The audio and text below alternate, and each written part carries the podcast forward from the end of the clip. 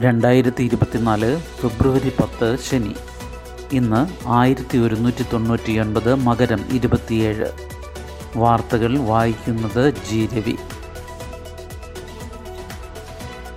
പരിധി വിടാൻ പാടില്ലെന്ന് അമേരിക്ക റഫ ഒഴിവാക്കില്ലെന്ന് ഇസ്രായേൽ. ആക്രമണത്തിന് മുന്നോടിയായി റഫയിലെ ജനങ്ങളെ ഒഴിപ്പിക്കാനുള്ള നടപടിക്ക് ഇസ്രായേൽ പ്രധാനമന്ത്രി ബെന്യാമിൻ നെതന്യാഹു ഉത്തരവിട്ടു.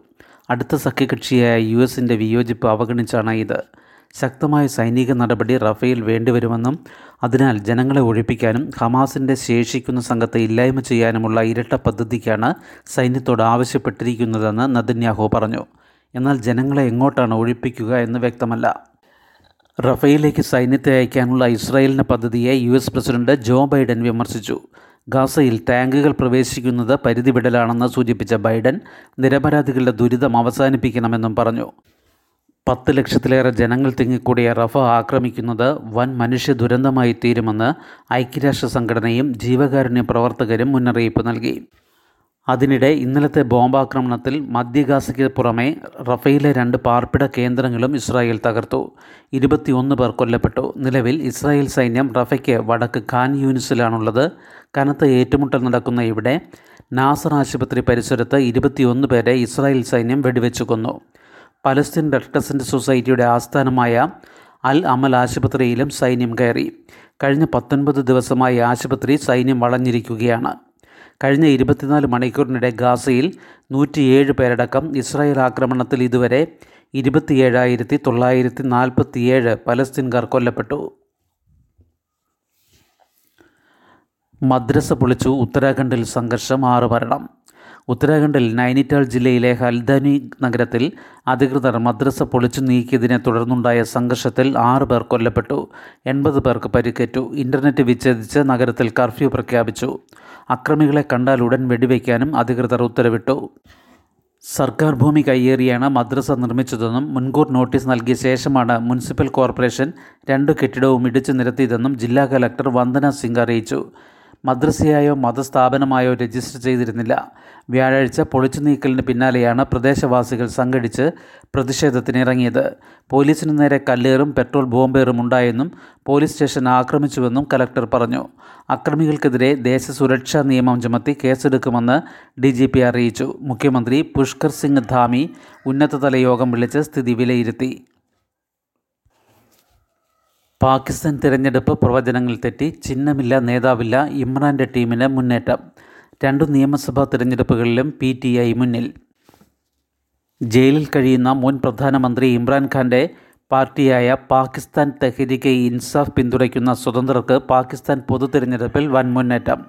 തിരഞ്ഞെടുപ്പ് കമ്മീഷൻ ഫലം പ്രഖ്യാപിച്ച ഇരുന്നൂറ്റിയൊന്ന് സീറ്റിൽ എൺപത്തിയാറെണ്ണം പി ടി ഐ സ്വതന്ത്രർ നേടി. നവാസ് ഷെരീഫിന്റെ പാകിസ്ഥാൻ മുസ്ലിം ലീഗ് നവാസ് അൻപത്തി ഒൻപത് സീറ്റും ബിലാവൽ ഭൂട്ടോയുടെ പാകിസ്ഥാൻ പീപ്പിൾസ് പാർട്ടി നാൽപ്പത്തിനാല് സീറ്റും കരസ്ഥമാക്കി ശേഷിക്കുന്നവ ചെറുപാർട്ടികൾക്കാണ്.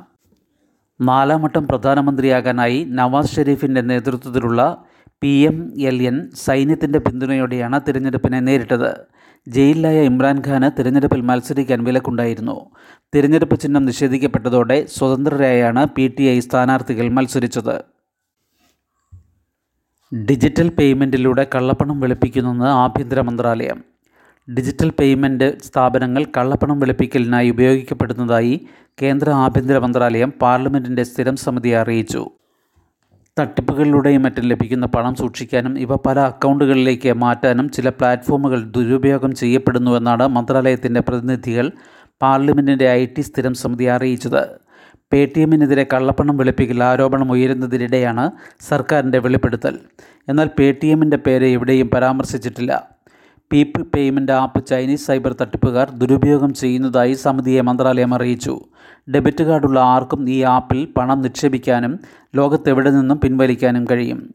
സൈബർ തട്ടിപ്പിലെ പണം രാജ്യത്തിന്റെ പുറത്ത് കടത്തുന്നത് ഇത്തരം മാർഗങ്ങളിലൂടെയാണ് അബുദാബി കേന്ദ്രമായി പ്രവർത്തിക്കുന്ന പീപ്പിൾ ആപ്പിനെതിരെ ചട്ടലംഘനത്തിന്റെ പേരിൽ അവിടുത്തെ സർക്കാർ പിഴ ചുമത്തിയിരുന്നു. ഇന്ത്യയിൽ പ്രവർത്തിക്കുന്ന പേയ്മെന്റ് കമ്പനികൾക്ക് കാര്യക്ഷമമായ നിയന്ത്രണം ആവശ്യമാണെന്ന് ഇത് വ്യക്തമാക്കുന്നു.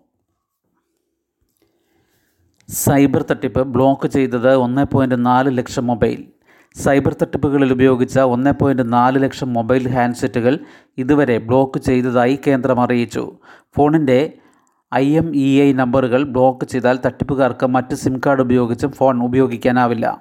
തട്ടിപ്പുകാരുടെ ഫോൺ നമ്പറുകൾ പോലീസിന് തത്സമയം നിരീക്ഷിക്കാവുന്ന പ്രതിബിംബ എന്ന പുതിയ സാങ്കേതിക വിദ്യ ഉപയോഗിച്ച് അഞ്ഞൂറോളം അറസ്റ്റ് നടന്നുവെന്നും മൂന്ന് പോയിന്റ് പൂജ്യം എട്ട് ലക്ഷം സിം കാർഡുകൾ വിലക്കാനായെന്നും ധനമന്ത്രാലയം അറിയിച്ചു.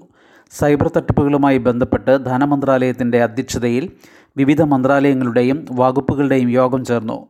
വാണിജ്യ ആവശ്യങ്ങൾക്ക് ബാങ്കുകളും ധനകാര്യ സ്ഥാപനങ്ങളും സാധാരണ പത്തക്ക നമ്പറുകൾ ഉപയോഗിക്കുന്നത് അവസാനിപ്പിക്കണമെന്നും പകരം നൂറ്റി നാൽപ്പത് അടക്കമുള്ള സീരീസിലെ നമ്പറുകൾ ഉപയോഗിക്കണമെന്നും ധനമന്ത്രാലയം നിർദ്ദേശിച്ചു.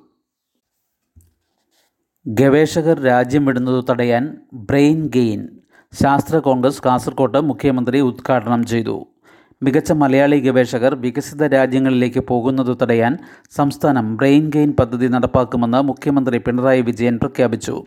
മുപ്പത്തിയാറാം കേരള ശാസ്ത്ര കോൺഗ്രസ് കാസർഗോഡ് ഉദ്ഘാടനം ചെയ്യുകയായിരുന്നു അദ്ദേഹം. ഗവേഷണം രാജ്യാന്തര നിലവാരത്തിലേക്ക് ഉയർത്തുകയെന്ന ലക്ഷ്യത്തോടെ സംസ്ഥാനത്ത് മുപ്പത് കേന്ദ്രങ്ങൾ സജ്ജമാക്കും.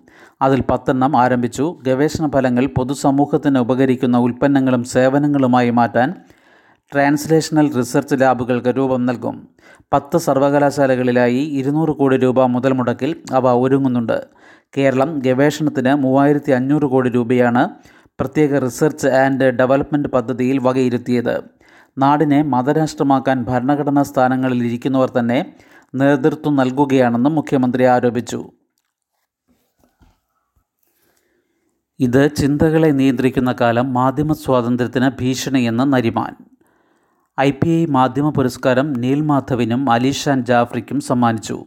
നമ്മുടെ ചിന്തകളെപ്പോലും നിയന്ത്രിക്കുന്ന ഒരു യുഗത്തിലേക്ക് കടന്നിരിക്കുകയാണെന്നും ഇത് ഗുരുതരമായ പ്രശ്നമാണെന്നും പ്രശസ്ത നിയമജ്ഞനും സുപ്രീം കോടതിയിലെ അഭിഭാഷകനുമായ എഫ് എസ് നരിമാൻ അഭിപ്രായപ്പെട്ടു.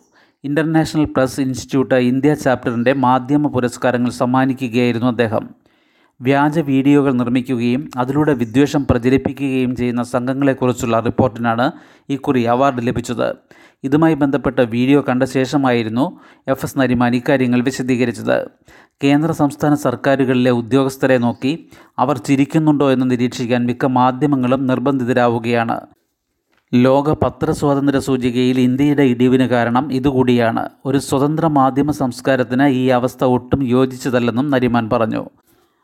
ആൾക്കൂട്ട ആക്രമണ വിഷയത്തിൽ സുപ്രീം കോടതി നൽകിയ നിർദ്ദേശങ്ങളുടെ അപ്രതീക്ഷിത അനന്തരഫലമായി ഇതുമായി ബന്ധപ്പെട്ട വിവരങ്ങൾ പൊതു ഇടത്തിൽ നിന്ന് അപ്രത്യക്ഷമായെന്നും ദേശീയ ക്രൈം റെക്കോർഡ്സ് ബ്യൂറോ ഇത്തരം വിവരങ്ങൾ ശേഖരിക്കുന്നത് അവസാനിപ്പിച്ചുവെന്നും ചടങ്ങിൽ അധ്യക്ഷത വഹിച്ച പുരസ്കാര നിർണയ സമിതി ചെയർമാൻ സുപ്രീം കോടതി മുൻ ജഡ്ജി മദൻ ബി ലോക്കൂർ പറഞ്ഞു.